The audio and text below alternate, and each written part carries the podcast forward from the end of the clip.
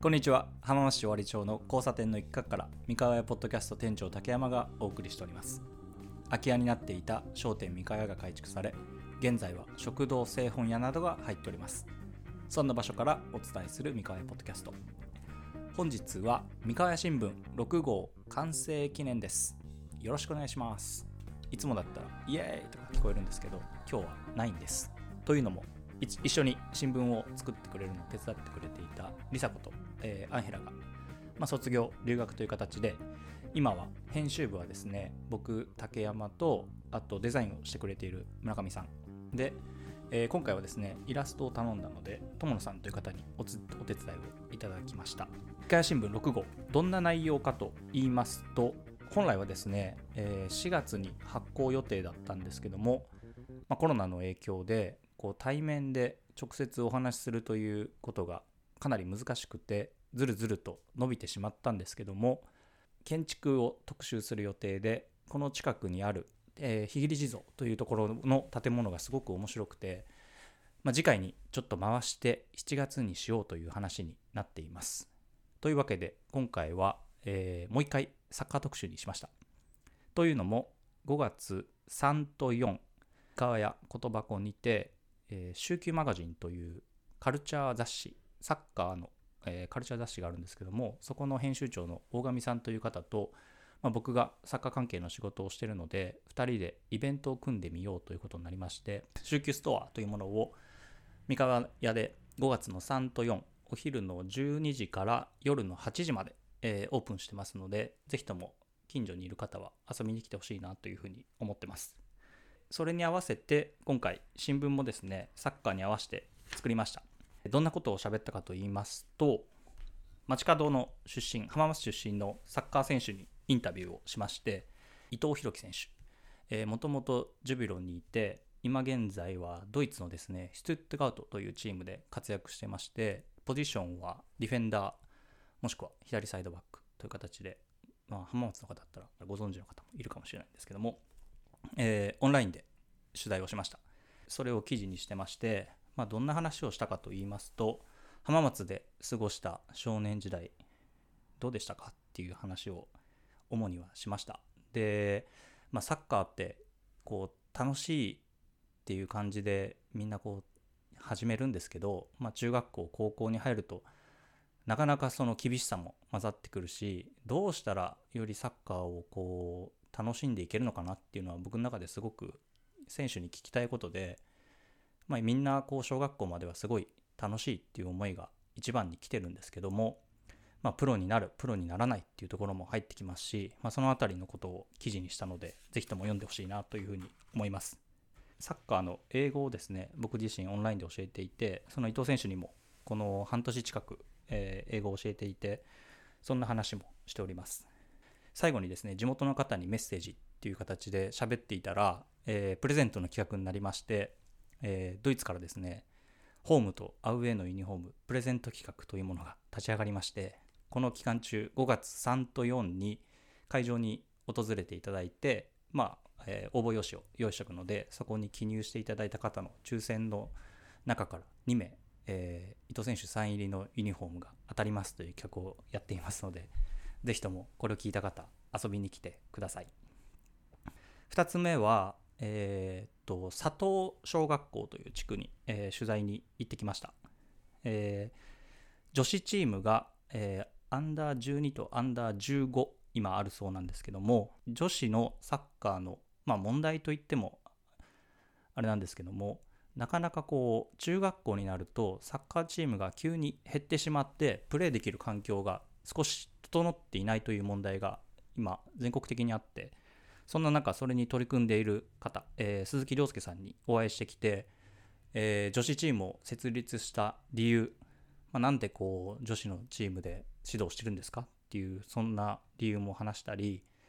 まあ、あとはこう女子サッカーがより発展していくためにはどんな風な取り組みができたらいいのかなっていう風なことを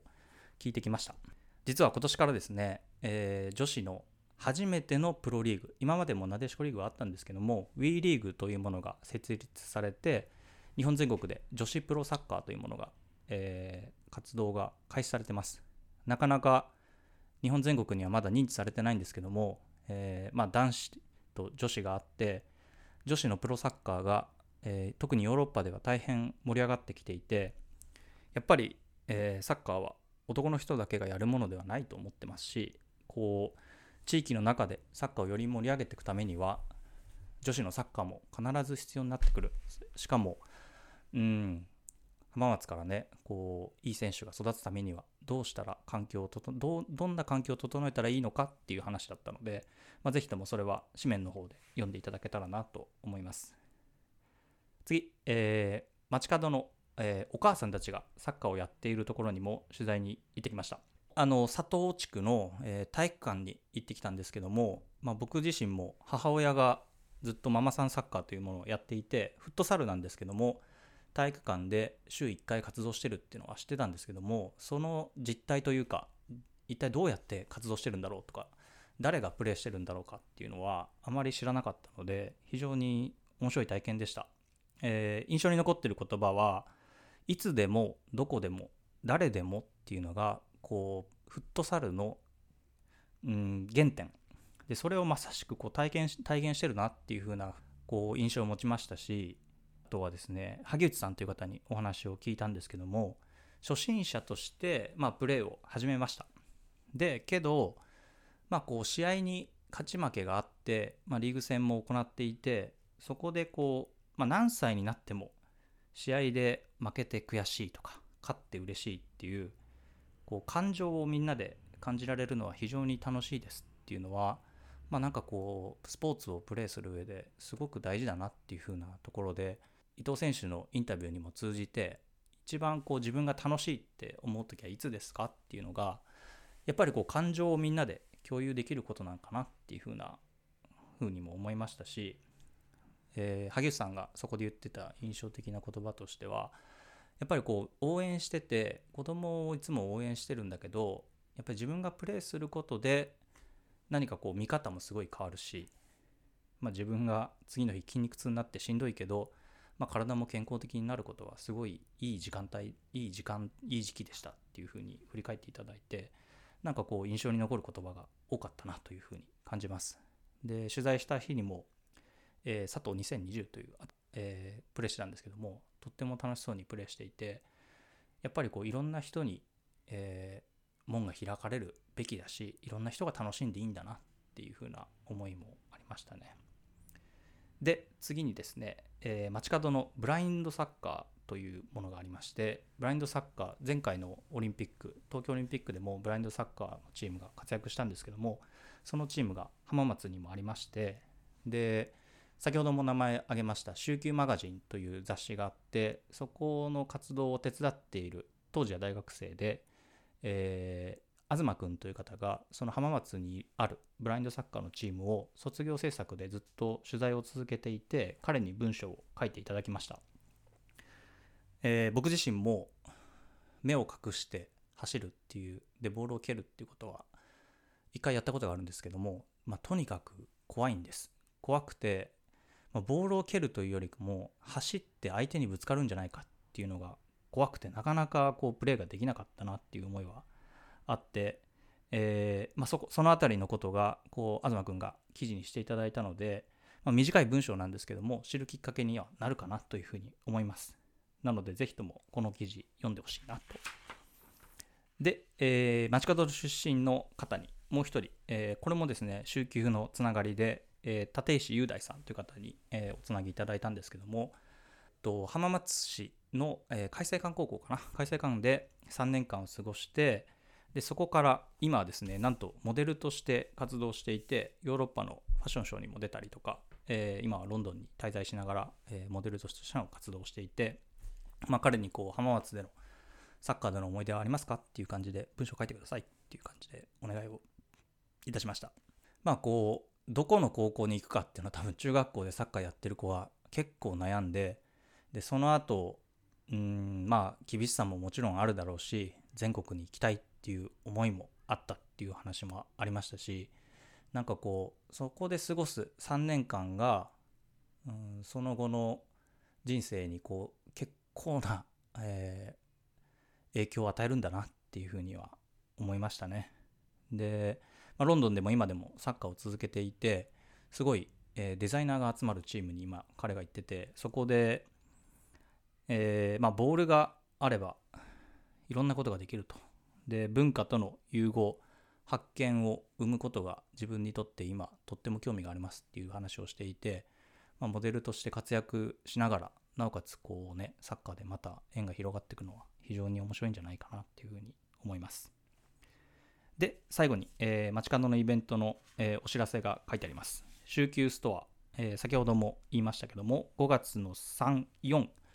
三河屋言葉箱にて、えお昼の12時から夜の8時までやっております。どんなことをやるかと言いますと今回のその週休マガジンというものをまあこう大きく並べるんですけども今10号までできてましてサッカーサッカーというよりはサッカーの外側、えピッチの外側について書いてる記事が多くてそこに焦点を当てているのでまあ今までこうあんまりサッカーに興味がなかったなっていう方も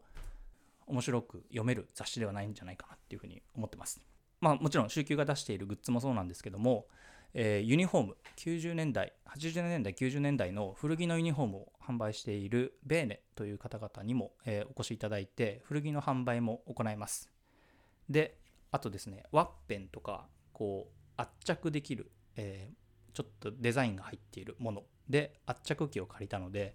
自分が持っているユニフォームもしくはこう貼り付けたいものも持ってきていただけたらそちら、えーっと無料でお越しいただいた方にここにつけてほしいって言ってつけれるようなイベントも行っております。その他には、えーサッカー観戦ができたりあとサッカーゲームがプレイできるようなものを用意してます。食べ物も用意しましてダンカレーさん、えー魚町リトルでいつも、えーお店をやられているダンさんにお願いしてカレーが出ます。で、えー気づきの食堂三河屋のですね、え食堂を運営されている大村さんがドリンクを提供してくださいます。いつもコーヒーをあの三河屋の可愛いタバコのところで出している、えー、陽一郎くんもコーヒーを出してくれるそうです。三河屋だけではなくてこの道路を挟んだ向かい側に、え三河屋の管理人をしている大畑くんとあとえーっと鍵屋ビルで器屋さんを運営されているりんたろうくんが2人でコラボレーションをしてですね、えー器をアーティストの方に頼んでさらにそこに、えー盆栽ですね。盆栽をやるという新しいお店頭山というものが4月の29日にオープンします。で期間は販売期間はゴールデンウィークまでなので僕たちのこのサッカーのイベントとかぶっているのでぜひともお越しください。そんなところで今回の三河屋6号完成のポッドキャストの回になります。一人で喋ってると反応がないのでかなり寂しいもんですね。まあでもあのー今年もね三河屋ポッドキャスト続けていこうかなと思いますし、まあ、そろそろ対面で収録もしていきたいなというふうに思ってるのでこうご期待くださいませ。最近あって嬉しかったことを最後に一つ。えーっと隣のえーっと不動産をやられている知見の小沢さんという方がいらっしゃるんですけども、まあ、よくいつも声をかけていただいてなんかこう活動とかいろいろ喋ると頑張んなさいっていう感じで応援してくださるんですけど、まあ、道道とかで会うと近所の方を紹介してくださったりしてえーっと先日もそのなんかこう道端で喋ってるお二人にあの話しかけられてで「はじめまして竹山です」みたいな感じで、えー挨拶をしたんですけどなんか新聞をこう僕たちいつも外に置いてあるんですけどそれをこう定期的に読んでくださってるらしくて「してるわよ」と「頑張りなさい」っていう声を お声いただいてなんか初めてその新聞の人みたいな感じで紹介をされて1年間やってきてこう徐々に徐々に浸透していってるんだろうなっていうのを感じれてそれは最近あった中で嬉しかったことの一つです。あとは、えーお昼をですね三河屋から歩いて3分ぐらいの大和という定食屋さんに行くんですけど、えーおばあちゃんの方がいつもあの接客してくださるんですけど、ま、ちょっと最近えーっと喋り方がお客さんというよりかはそこに来てるいつもの人みたいな感じの喋り方に変わってきてあなんかちょっと仲間入りしたかもみたいな感じを抱いたのでそれも嬉しかったですね。てな感じで、えー今日はここまでです。聞いていただいてありがとうございます。それではまた2週間後くらいにあげますのでお聞きくださいませ。ありがとうございます。